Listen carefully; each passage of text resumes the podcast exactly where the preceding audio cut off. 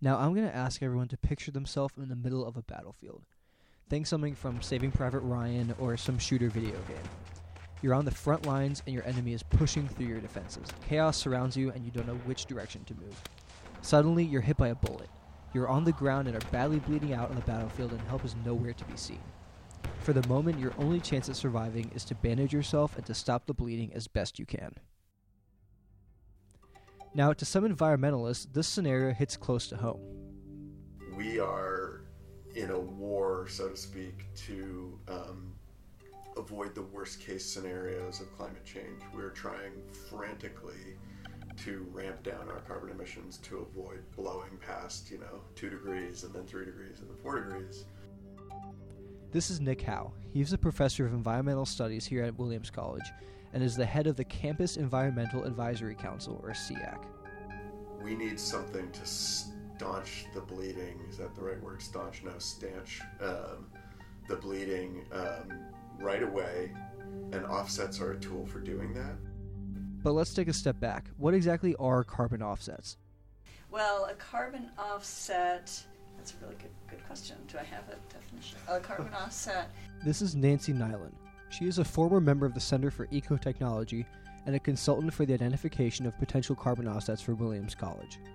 A carbon offset would be um, you're looking at what the carbon footprint is of, in this case, Williams College, and um, looking at ways to offset um, the, the carbon footprint.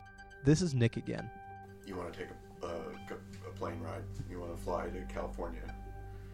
It's very easy these days to just buy offsets um, for the emissions associated with that flight. You go and you calculate what the emissions are, and then you can send um, money to um, a reforestation project in South America. This method of offsetting carbon emissions has become very popular throughout the United States. But this popularity has not come without some pushback. There are a lot of people who are very skeptical about offsetting as a means of addressing climate change. Some of them are sort of ethical controversies. The idea is, you know, we in high emitting countries, um, the developed, so-called developed world, are going to continue emitting tons and tons of carbon, and then we'll just pay poor people in the rest of the world to reduce their emissions or to avoid emissions.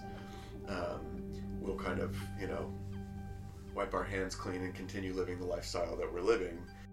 Nancy presented another important problem with many of these offset programs.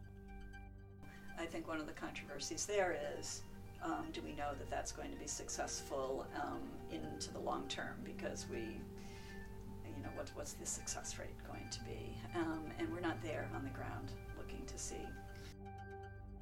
So, despite these problems, what's the future for offsets? Nick Howe was very matter of fact and clear about this.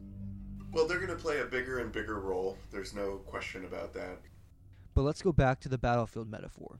Just like bandages or painkillers, carbon offsets should only act as a temporary fix. Both Nancy and Nick conveyed worries about too heavy of a reliance. Here's Nancy again expressing similar thoughts on the future of Williams College's relationship with offsets.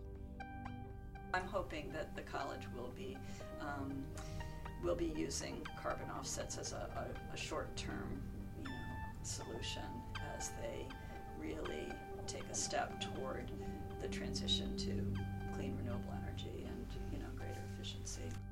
So to summarize, the idea of carbon offsets is not new or complex, but the manner through which they are instated can be incredibly complicated, drawing a number of ethical and practical problems.